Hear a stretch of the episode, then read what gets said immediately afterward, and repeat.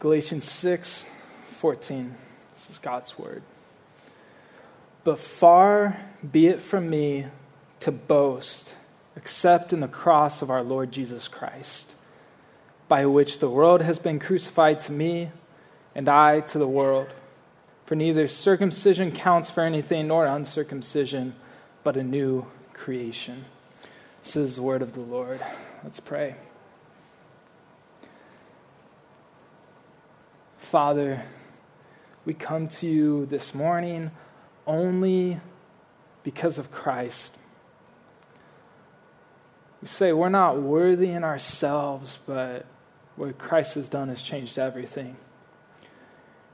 And so, Father, we want to boast in your Son and what he's done for us on the cross. We want to sit in the work of God on our behalf. We want to live a new life out of the death and life of our Savior. And so, Lord, I just ask that you would help me to do as much as I can to tell about the worthiness of Jesus. We ask that your Holy Spirit would be working in hearts. We ask that you would turn us away from all, all trusts and all hopes outside of Christ. Lord, would you convict us of our sin? And would you convict us too of our false self righteousness? We want to enter into the joy of the Master. So, Lord, would you come and would you meet us and would we receive the gospel with joy? In Jesus' name, amen. So, we're a week out from celebrating the resurrection of our Lord Jesus Christ. Uh, and traditionally, we teach on uh, this Sunday the passage of Scripture of Jesus coming into Jerusalem. But as a staff, we felt unction, we felt a, a heaviness to, to start this Sunday by just fixing our eyes directly onto the cross of Jesus Christ. Like, we don't, we don't want to waste any time looking at what Jesus has done for us. And this was born out of something that I've been noticing that I, I've felt myself, and I think a lot of us have felt, and it's, it's a certain amount of tiredness. Um, like physically tired, yeah, but, but a deeper soul level thing where it feels like you've been running on a treadmill and you don't know how long it's been, you don't know how much distance you've covered, you don't know how much longer there is to go. And, and you start wondering, why, why am I tired in this? Why am I tired in this? Uh, the things we once celebrate, we're not celebrating as much, and things we uh, would rejoice in, we're not finding the joy in it. And so it's been a pressing thing for me of asking God, what's going on with my heart and what, what's going on with us when we find ourselves in those places of running on a treadmill and not knowing where we're going, not knowing when it's going to stop. And I think, I think uh, I, f- I found, identified something, uh, but the way I want to get at it is by uh, telling you about uh, some of the teachings of Jesus that we, we can find ourselves inside. Uh, in Luke 15, Jesus teaches a trilogy of parables, and uh, it's gonna, they're going to build on one another, and I think it climaxes in one of the greatest stories ever told. And you're probably familiar with these stories. The first one is about a sheep that gets lost, and the shepherd that leaves the 99 other sheep and goes far away from his home to find that one lost sheep. And he finds it and he brings it back and we write worship songs about it, right? Uh, and the second one is a coin that gets lost at home. And a woman who turns the house upside down to find the one coin that is lost at home. And then Jesus teaches on the famous story of the prodigal sons. And you're probably familiar with this story uh, where the younger brother comes to his father and essentially says to him, Dad, I wish you were dead. Because what he says to him is, Give me my half of the inheritance. Like, I want your stuff I don't really care about you. Um, I, want, I, want the, I want the wealth. I don't care about the relationship. And the father says, All right, here's your half. You can, here's your share. You can have it. And the son then goes, he takes his father's inheritance and he spends it on brothels and bars, and he winds up feeding pigs, which is the most shameful job you could possibly have as a young Jewish man. And it's there that he finally comes to himself. He's like, What am I doing? I'm feeding these pigs like I could be. Gosh, I could be like a servant in my father's house. So he comes to himself and he comes back to his dad and he has his rehearsed speech. And we all know what our rehearsed speeches have been when we have to go back to our parents. We have to tell them how unworthy we know we are. We know we should grovel in the dirt. And he just starts saying, I'm no longer worthy to be your son. Just take me as a servant. I won't even ask for a bed. I'll sleep outside. He starts with his speech, and the father doesn't even listen to the speech, doesn't even address it. He throws a robe around and puts a ring on his finger, and says, Kill the fattened calf. We're having filet mignon tonight. Let's have a party. And we are all like, Yes, that's the love of God for me. I have blown it, and He takes me in. And that is absolutely true. But it's at this point of the story that Jesus was telling to the Pharisees who were indignant that he was eating with tax collectors and sinners. It's at this point of the story that everyone is enjoying a party except for the elder brother. He leaves the party, he's standing on the outside, and his father actually excuses himself from the, from the festivities, and he goes out and he entreats his son to come in. He starts pleading with him don't, don't stay outside here. Come, come in. We're celebrating. Yet the brother says back to him, Look how long I've served you. I've, I've never disobeyed one of your commandments. And he says, I've never even gotten a goat. My brother, he's like, he's hooked up with hookers and you give him a calf, and I've never even gotten a goat. And the father turns to him and says, with compassion in his heart, Son, you are always with me, and all that is mine is yours. It is fitting to celebrate and be glad, for this your brother was dead and is alive. He was lost and is found. So a sheep gets lost far from home and it's found. The people rejoice. And one coin is lost inside the house, inside the home. And a woman turns the house upside down to find the thing lost at home. And there's rejoicing. And a younger brother who's made a mess of his life comes home and is forgiven and received with joy. He was lost and is found. And an older brother has never left home. He's kept all the commands, but he refuses to come to the party. So his father entreats him to let go of his self righteousness and enjoy the feast before him. He's lost at home. And the story ends. So I guess what I want to confess before you, um, and what I think we as a church are probably most likely to be struggling with right now, is our own tiredness uh, that's manifested itself in elder brotherliness. Like I've known how I know how to rejoice in the gospel when I've clearly blown it. Like it's so obvious. If you knew the details of what I had done, you're like, oh my goodness, I'm, I can't believe that. And God forgives me then. But what about when our sin has been domesticated for a while? What about when it doesn't look as nasty from the outside? Are we still, are we still finding what 1 Corinthians 15 says? Are we still finding that the cross is continuing to save us? That it wasn't just this one time thing that like wiped us and got us clean, but it continues to be our hope.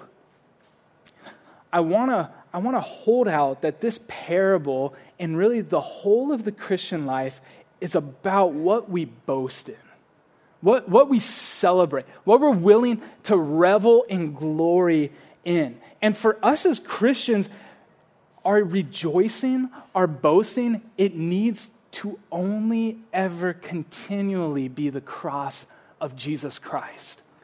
And the moment we think we've gotten cleaned up, and I'm so thankful for the cross that saved me nine years ago, and that I'm living a respectable life now. I'm so glad. I'm so glad I have an offer to make to my deplorable neighbor that this could really clean up their life. The moment we stop thinking we need the cross of Christ today to be right with God, we've missed it. So, what I want us to do is I'll lay my cards out. I want us, I want us to do the following things. I want us to look at the cross and consider all that the cross has achieved for us. And I want us to end in boasting in the cross.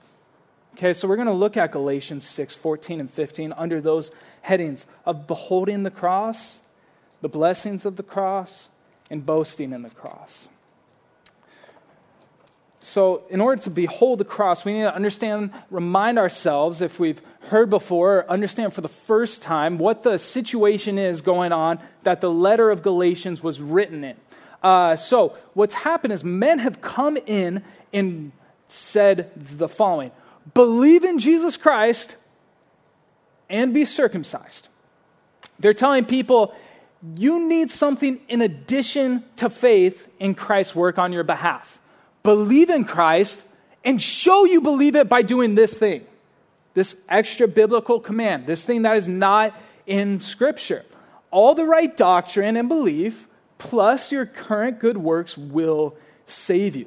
Modern translation of this is uh, put all of your hope in Jesus Christ and have pretty good church attendance, daily Bible reading, preferably ESV or NASB.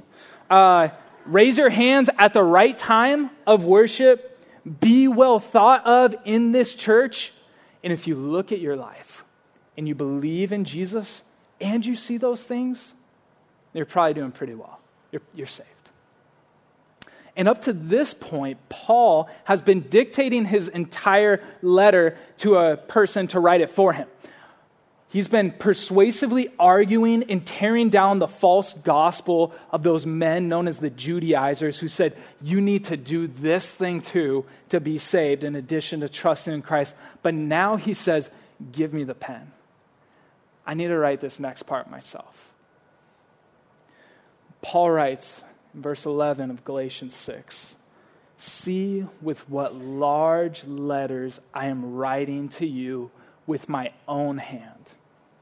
He says, Church, I need you to hear this. It is those who want to make a good showing in the flesh who would force you to be circumcised, and only in order that they may not be persecuted for the cross of Christ. For even those who are circumcised do not themselves keep the law, but they desire to have you circumcised that they may boast in your flesh. Paul tears right through the actions, straight to the motive of anyone who would add to the cross of Christ in any way. And he says this about them You're doing that because you want to look good in front of other people, and because you actually don't want to suffer the scorn of the cross yourself. You don't want to identify with the shame that the cross represents. He says that, and he also says, and anyone who wants to keep part of the law, don't you know, if you want to keep part of the law, you have to keep the whole entire thing. To all of this, Paul says, but far be it from me to boast except in the cross of our Lord Jesus Christ, by which the world has been crucified to me and I to the world. For neither circumcision counts for anything nor uncircumcision, but a new creation. Paul says, I have one hope, I have one claim, I have one boast, and it lays completely outside of me. And anything I have done or could ever do, I will only boast in the cross of Jesus Christ. Now, we have a little work to do because 2,000 years removed and co- coding crosses in gold has done something to our perception of the cross. So I want us to try to recover a sense of what the cross meant in, in Jesus' day to the original hearers of that. So, uh, written around this time is a quote from Cicero. You might have heard of him. Uh, he says this To bind a Roman citizen is a crime, to flog him is an abomination. To kill him is almost an act of murder, which I don't know on the logic on that, but, but then he says this to crucify him is what? There is no fitting word that can possibly describe so horrible a deed. The cross is the most shameful way a person could ever die in all of history. a, a beloved one nailed to beams of wood who hang naked for everyone to see. You're, you're, you're losing your breath. So, as you go up to get more breath, you're hanging on the nails, inflicting more pain on yourself. It, it's the most shameful way anyone has ever been executed in all of history. The people that came up with it are like, there's, no, there's not words to describe how terrible this is. And so Paul's saying, let your one boast and your one joy be the brutal crucifix, crucifixion, execution of an innocent man, the Son of God. Let that be your boast. Now, why, why would Paul say this? That beckons the question why would Paul say this? Because we, we get when we're singing in a song and it's got the melody and we like it, and so that cross not too bad, right? And then we look at the cross itself and we have to ask ourselves, what could have put Jesus Christ there. And why should I boast in this? This is the most horrific thing I've ever seen. And especially Paul, because depending on how you date Galatians, we're going to say this is at least 15 years after his conversion. And Paul is living the most amazing Christian life at this point. He's being persecuted for the gospel. He's bearing it gladly. In the book of Philippians, there's even going to get this. This is blowing my mind currently. Uh, in the book of Philippians, he's going to say, uh, There's people who have come into my churches. He'll write this a little later, but an insight to the kind of uh, thing, work of grace that God's doing in Paul's heart. There's people who have come into the churches I planted, and they literally preach as good as they can just to make people hate me and make me jealous of them. That is actually their motive. What should be done with them? He says, I'm just going to rejoice that the name of Jesus Christ is being proclaimed. That, that, that is astonishing to me. That that's who Paul is. And he says, But this is my boast the cross of Jesus Christ. He's, he's stopped his gross, obvious sins, it seems. He's uh, he has a better claim on righteousness than any one of us sitting in this room. So, why would he boast in the cross of Christ? Well, he, he understands the size of sin. He knows first, his good works will never be enough. They'll never be enough. God says, actually, I don't want your burnt offerings and your sacrifices. I want a broken and contrite heart. That's what I want. And he knows if, if, if you want to justify yourself before God by your good works, you've got to keep every single command. And the chief command among all of them is to love the Lord your God with all your heart, all your soul, all your might, all your strength. So, within that, that says love God before everything else. And actually, if you love God, you will keep the commandments. But it means that when we break the commandments, it's actually because we are not loving God. We, we don't like that news. We don't like facing that. I don't know why I sinned. I mean, I love God so much, but I chose to do this thing. It's because in that moment we have chosen to love something above God. And if you have never been born again, if you have, if you have grown up in this church or a church, or you have had a Christian family, but you have never been born again, you have never been given a new heart, you don't actually love God because no one loves God apart from Him giving them a new heart. You're actually like the older brother who, on the surface, keeps the commands but refuses to join in the celebration. And it leads to exhaustion.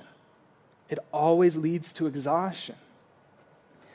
But in the cross of Jesus Christ, we see that, as 1 John 4 says, in this is love.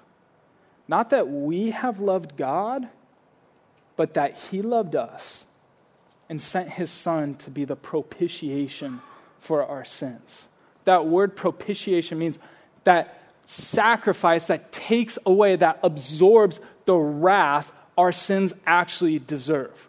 Why was the cross so horrific? Because it was the propitiation for our sins. All that every child of God had ever done against them or ever would do was poured out on the cross of Christ, suffering where we deserve to suffer in our place. So, so get this God, seeing into the heart of every man and every woman, sees that we would sin against him. Uh, we would love creation instead of the creator as Romans 1 says. Romans 1 says, We exchange the glory of God uh, for its for creation. We put things in the place of God and worshiped them as if they were God. And that God would send prophets and we'd kill them. God would send kings and they'd be corrupt rulers. He would send his own son and we'd crucify him. He did not look down a corridor and see who would love him one day, who, who at the bottom of their heart actually had a speck of gold. And he saw that in them, so he would choose to save them. But instead, he actually saw that we had not loved him.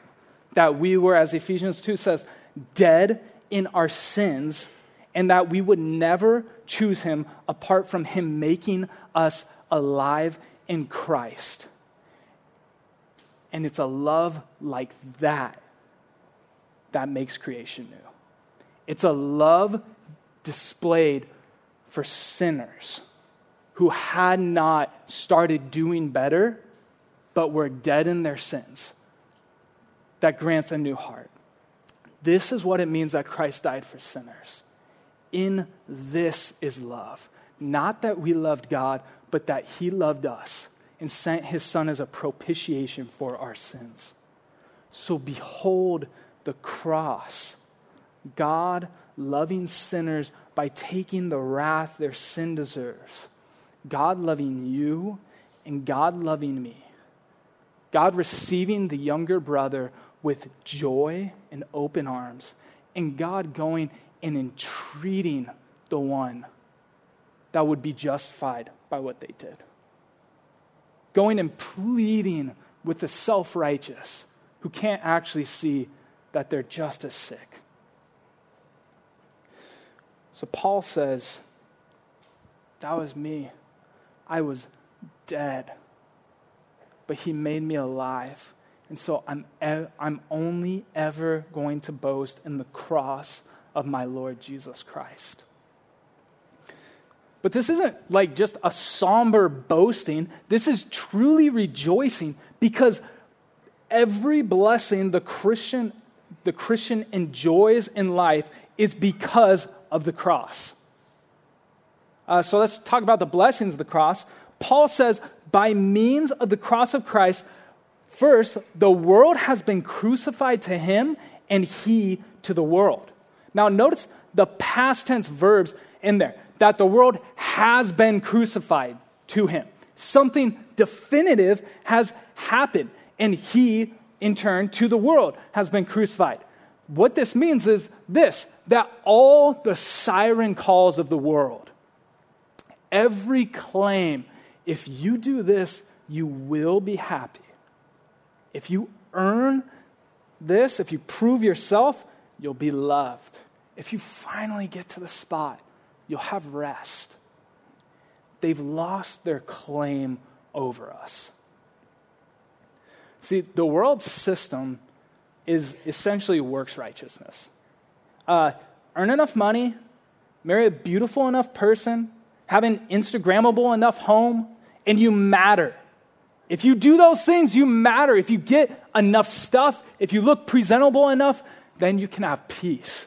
You can have rest.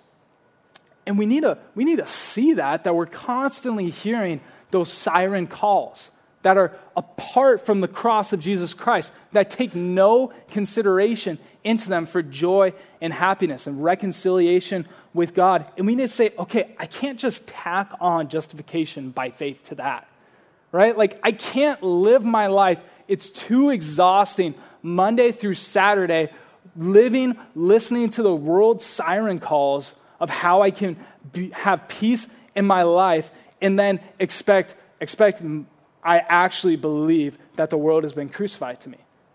We're not experiencing that if we're living according to the works righteousness of the world, but the cross means definitively something has happened, that the world has lost its power over us in some way. What is that way? Well, not only has the world system and its values been crucified to us, because as we come to the cross, we have to say, this is more important than anything else. And anything this calls me to, I, have to obey no matter what anyone else says. Not only has the world been crucified to us, but we've been crucified to the world. Paul says earlier in Galatians, I have been crucified with Christ. It is no longer I who live, but Christ who lives in me. In this life I now live in the flesh, I live by faith in the Son of God who loved me and gave himself for me. See, the power I believe Galatians 2:20 is once again in the past tense verbs. Christ loved me and he gave himself for me. So that as I look at the cross, I'm not left to vague thoughts of God is loving and God is merciful just because He is, but instead I'm given a rock solid foundation, proof that the Son of God has loved me. Is it kind of astonishing that Paul says he loved me in the past tense? I would, I would expect him to say God loves me, but instead he says, no, he did love me. And he continues to, but I point back to this as my proof. And I know this because he's broken into human history and he gave his life for me. This means at the foot of the cross of Christ, we celebrate our own funeral. That the person we were before Christ following our own passions, enslaved to the things we thought could please us, addicted to the approval of other people, with an undying thirst to prove that we're worthy. We died with Christ too. That old man, that old woman lies in the grave where he once lied. as surely as Christ died on the cross, we who trust in him died. And as surely as he rose from the dead, we have risen to new life. And if you're in Christ, this means you're no longer a slave to your old passions and addictions and your flesh. You're really not. Romans 6 says, We know that our old self was crucified with him in order that the body of sin might be brought to nothing, so that we would no longer be enslaved to sin. For one who has died has been set free from sin. Now, this doesn't mean this doesn't mean we don't still feel the pull of temptation to sin, but it does mean that you are not a slave to sin. That sin does not have the definitive power over you. That has been broken. What was that power? It was the power to condemn you. The power to say before you that Satan could come before you and say, Look at all your sin. You deserve to be punished. You deserve to go to hell. And we can look at that and say, You're right, but that was poured out on Christ on the cross. And so, all the wrath of God I deserve, He willingly took for me. That the damning power of sin has been broken for those in Christ because it was poured out on Him. So, we are no longer slaves to sin. That we will have progressive sanctification. That means it's not overnight that I only ever want to do holy things, but that God's Spirit inside me, as surely as He rose Christ from the dead, I have that power working inside of me, and I'm not a slave to sin. Not only do we celebrate our own funeral, but we, we celebrate our regeneration, our new hearts, our new life in Christ. We have the blessings of the world ceasing to have claim on us and being born again. And it's because of the cross that we actually enjoy every blessing of God. Paul, Paul argues this way. He says this He who did not spare his own son, but gave him up for us all, how will he not also with him graciously give us all things? So it's really important we understand how this verse is working, how Paul is arguing with us, because he's saying if Christ didn't give himself for us, if God didn't spare his own son for us, how are we not going to enjoy every other blessing that God has for us? How will he not graciously with us give, or graciously with him give us all things? So the logic he's using here is from greater to lesser. You get that? He's saying if he didn't spare his own son, yeah, He's also going to give you the other blessings of life that He has for you in Christ. It's not, it's not flipped the other way around.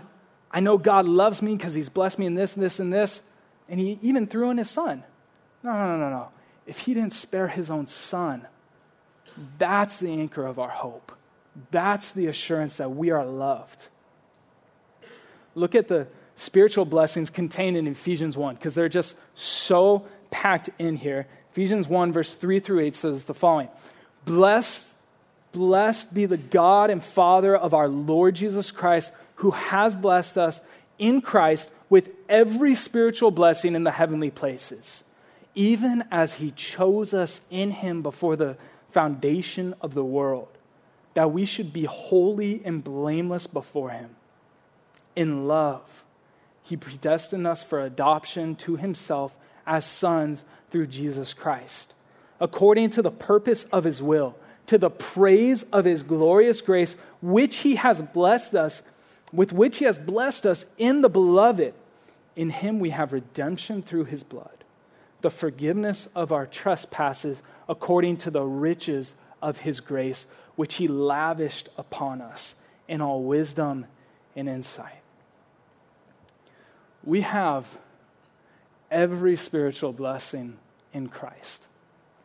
Some of those listed in Ephesians 1 is that we've been adopted into God's family. And we've been adopted as sons. And why that's significant is God wants us to know it was sons in Roman culture that are going to get uh, the inheritance of the Father. It's sons that have a share in what God, uh, in what their Father owns that we're co heirs with Christ because we have been adopted by Him. That the future new heavens and new earth are our dwelling place with Christ by virtue of being adopted through the cross of Christ. It also means that God chose us, He adopted us. Now, the reason that's good news is does God, does God make decisions with all the information? Yes. Yes, God knows everything. A lot of us have made really poor purchasing decisions because we didn't have all the info, right? Like the car looked so good on the outside, but then you put it into drive, you're like, uh oh, there's a problem here. That doesn't happen with God. God doesn't, God doesn't adopt someone into his family and a couple years later say, wait, are you serious? Are you kidding me? I didn't, I didn't know you were going to do that. If, if I would have known, I would have never given my son for you. No, he doesn't. He knows all things and he adopts us into his family. It means he's not going to turn his back on us. It means that he has all the info and it means he does not regret saving you, son or daughter of God. Not only are we adopted, but we have redemption through his blood not redemption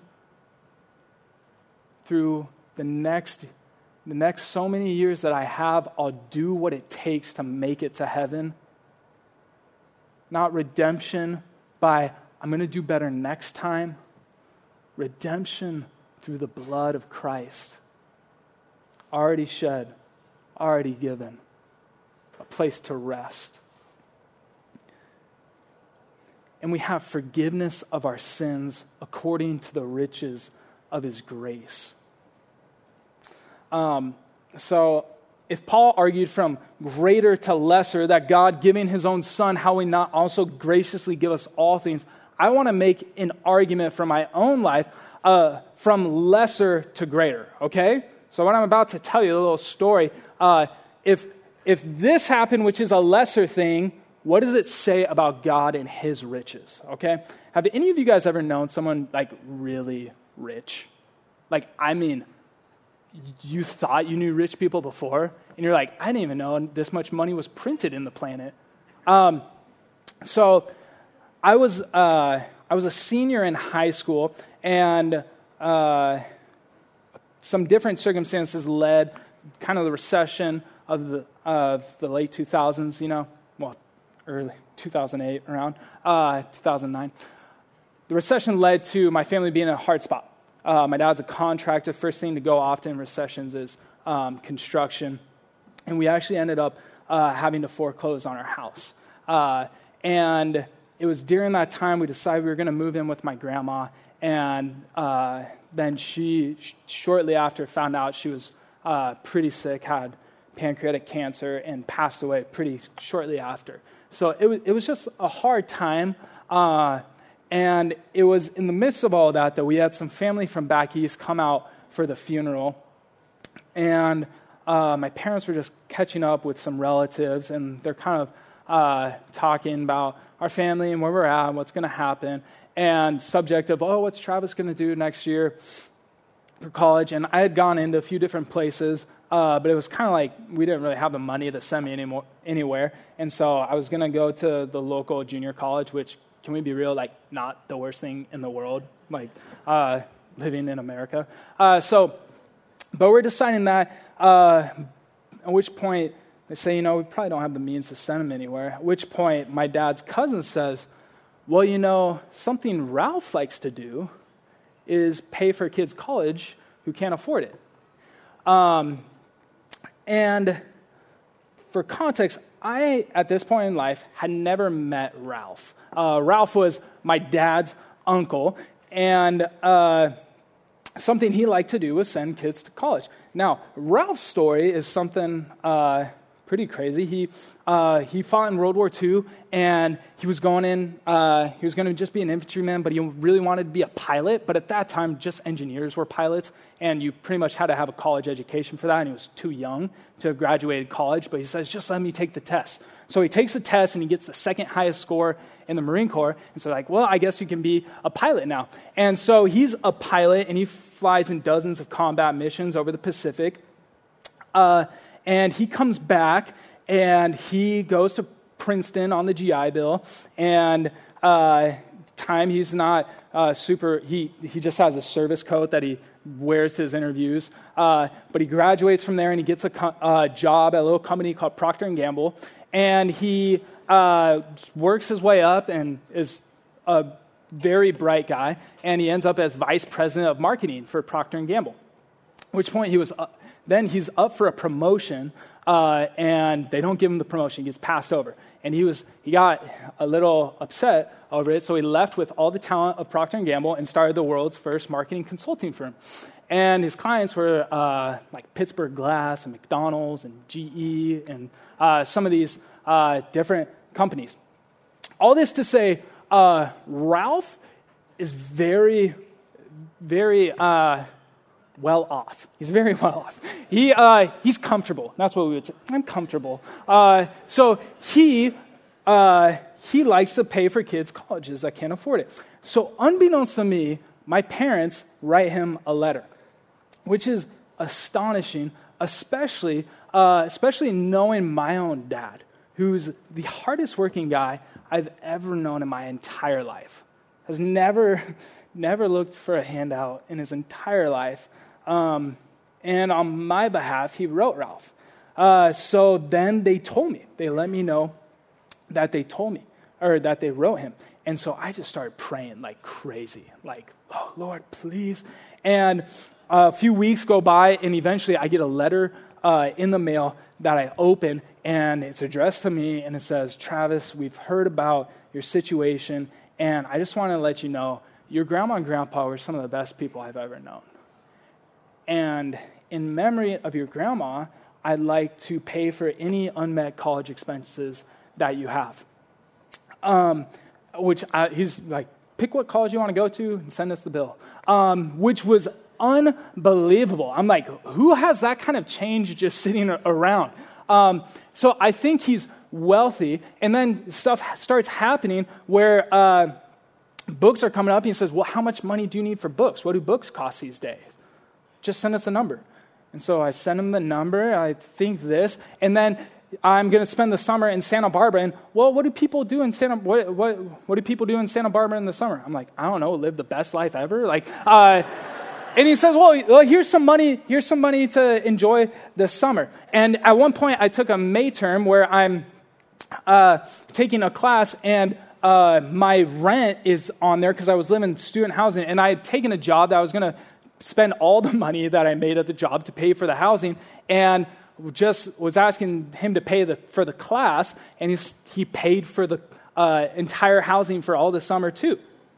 And then I'm getting out of college, and uh, I remember I said, uh, I was getting out of college, I'm like, well, maybe I, I kind of want to go to seminary, and Bible says you do not have because you do not ask, so I don't know. So I said, hey, like, can I go to seminary? And he's like, yeah, sure. Where do you want to go?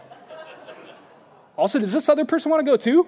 I was like, uh, seriously? And then God said, don't go to seminary. So I didn't go to seminary, but it just got to a point where I keep realizing, wait, this guy is so much wealthier than I ever thought. And it kept building and it kept building. And I even overheard a conversation at one point uh, about somebody that had taken some money and his wife said, just let it go. And then I hear it was like a number like $16 million. Like, who can say let $16 million go? This guy is so much wealthier than I could have ever imagined. And you know what? God owns everything in the universe. You take all the wealth of every Fortune 500 company in this world, and it's not a grain of sand compared to what God owns. Forgiveness of our sins according to the riches of God's grace. We marvel at different brands of cars, but we doubt that God of all the universe could forgive us when He gave His Son for us. This means that there's no sin no sin. Not that one that you say, I know God forgave me for everything, but I can't believe He forgave me for this. That God cannot forgive. He is richer than anyone in this universe. He owns everything. And that, that is the riches by which we have forgiveness. we also have fuel for evangelism. Uh, I think the reason I struggle with evangelism is I start thinking, wow, this is pretty offensive what I'm about to tell this person when we eventually get to this conversation, right? You're dead in your sins, you need to be born again because you sin against God, you deserve hell. That's, that's pretty bad. Uh, and it is offensive. But you know what? It's still offensive to me. I'm a few years in now. My life looks, um, by God's grace, a little more sanctified than when He saved me. And I still need the cross of Christ. Still, the cross of Christ is the only way I can possibly come to God. That is my only qualification for coming to Him. We bring Him our good deeds, and He says, I, I don't want that. You can be made right with me one way, and it's by the cross of Christ. Okay, so let's talk about boasting in the cross. In order to do so, we need to understand that word used, boasting. John Stott writes this it means to boast in, to glory in, trust in, rejoice in, revel in, live for. The object of our boast or glory fills our horizons. It engrosses our attention and absorbs our time and energy. In a word, our glory is our obsession.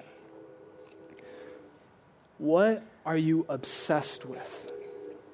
I know for myself, I spent years being obsessed with my own sin. I was too busy doubting that God could forgive me for the things I had done, was struggling with currently, uh, that I hadn't seen victory over in my life, that I was obsessed with my own unworthiness. Now, we as Christians are absolutely called to kill sin in our life, but we are not called to doubt God's power to forgive. Uh, I remember a turning point in my own life came uh, where uh, I'm a guy that just wears my own emotions on my sleeve. So I'm sitting in my dorm room and I just, I'm, I'm, my head's low. I've, I've done something I feel terrible about. And my roommate says, oh, What's wrong, Travis? Uh, what's wrong, Eeyore? So he asks me, and I say, Man, I just feel so bad. I, I did this thing. I confess him. We pray. And then uh, bit of time goes by. He comes back, and I'm just still in the same exact spot. And he says, Dude, what's wrong? And I say, Hey, I brought my sin to the cross. I just still feel so terrible. I feel so ashamed. And he looked at me and he says, Look, don't stop until you get to the cross. And if you go to Christ and you confess your sin and still feel nothing but shame, remorse, and condemnation, then you haven't truly gone to the cross. Because on the cross, we see God dealing definitively with our sin. If you're still feeling stuck in shame and condemnation, you haven't gone to the cross yet. You'll never lose your sense of awe and wonder that He would forgive you. But He wants to take away the power of condemnation and shame and remorse in your life. I think for a lot of us in the room, uh, we've just kind of drifted. Like, we're not doing the big sins we used to, and somewhere along the way, the, good, the gospel has ceased to be good news for us. And so we're like obsessed with ne- what the next big thing is, or we're focused on that thing God has or hasn't given us. And so we obsess. We obsess over numbers. Like, for me, like, what's the attendance at youth group? Or how much money do I make? Or we obsess over what people think about us. We obsess over controlling our kids or other people. We obsess over what God has seemed to withhold from us. But the cross of Christ frees us because you don't have to wake up tomorrow morning and prove your worth at work. Your worth to God was displayed on the cross. You don't have to fear being rejected because the God of all the universe has accepted you and will never leave you or forsake you. You don't need to control others because if God would give his own son for you, is he not fully worth your trust? You don't need to make demands of God because He's giving you Himself. And He's coming back for you. And when He comes back, He is going to make all things new. He is going to take away every sickness and every disease. But until that day, He's given us His Spirit. And He said, I'm not going to leave you. And what we gain most in the gospel is Christ Himself. So, is that enough for us until the day where He definitively comes back and makes all things new? How can we boast in the cross of Christ? What will it look like? Well, we'll have steadfast joy. That means not something that's all over the place on a graph chart. Uh, we so quickly, subtly start trusting in our own merits. We do the checklist in our head. Have we gone to church? Have we killed sins? Have i done the daily reading? Have i been nice enough etc but we can tell we're not boasting in the cross when our joy fluctuates up and down with the numbers that matter most to us. Like i'm not trusting in the cross of christ when youth group was great and I had so many more kids than I thought and they were all paying attention and I'm on cloud nine and God is so good. And the next week there's 10 kids and I think my call is that of Isaiah's go preach. They won't listen. You'll say stuff they won't hear. You'll show them they won't see. And I say, God, why have you forsaken me? I'm not trusting, I'm not boasting in the cross of Christ. We're not, when we when our joy is contingent with a number we can see. So, a few things we can do practically. First, be honest about our sin. All of us in this room, our sin was so wicked that Christ had to die for it. He loved you so much, he was glad to do it. But that, that means we got to be honest about our own sin. We need to stop trusting in our own goodness. When we come to God, when we're heartbroken over something that's happening in life, and we say, How could you do this to me? I did this, this, and this for you. It may be, it may be that we've started trusting in our own goodness, that we're going to earn something with God. He's kind, He's merciful, He's forgiving. But we need to stop trusting our own goodness. We need to start stop at a certain point looking at ourselves and we need to just look to Christ. And we need to pray the good news into our bones. Because if there is a God who exists and loves you, which there is, and he sent his own son for you, which he did, and his son died on the cross for your sins and rose from the dead and is coming back, which he surely is, then wouldn't it stand to reason if we called out to him, we asked him to make himself more beautiful than anything in our lives, that he would answer those kinds of prayers. So here's a list of things that I've had to pray into my own heart in a time where, man, everything in the universe told me I was rejected, a failure. I was afraid of being exposed. I prayed these things into my heart, and God, God did some amazing things. First, because of justification, I'm completely forgiven and fully pleasing to God. I no longer have to fear failure. Because of reconciliation, I am totally accepted by God. I no longer have to fear rejection. Because of propitiation, I am deeply loved by God. I no longer have to fear punishment or punish others. Because of regeneration, I've been made brand new, complete in Christ. I no longer need to experience the pain of shame. I encourage you to write those down and, on an index card and pray them daily into your heart. But lastly, what we need to do is we need to celebrate. We need to boast in the cross of Christ because you were made to worship and maybe an idol has been identified in your life, something you realize, this thing, when it's going well, my joy is like through the roof. And when it's going poorly, like I'm devastated.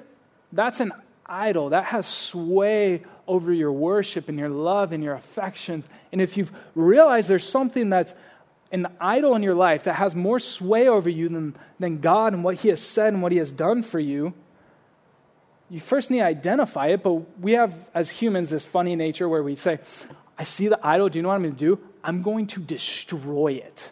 I am going to just take a sledgehammer to that thing and demolish it. But the thing about idols is you don't kill them by just mustering up all your own strength. You actually don't have the power to destroy idols in your life.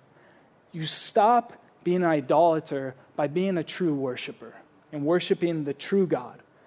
And just like just like the fa- statues of false gods fell in the presence of the Ark of the Covenant, the idols in our hearts fall as we truly worship God for who He is and what He's done for us in Christ. So let's boast in the cross of Christ.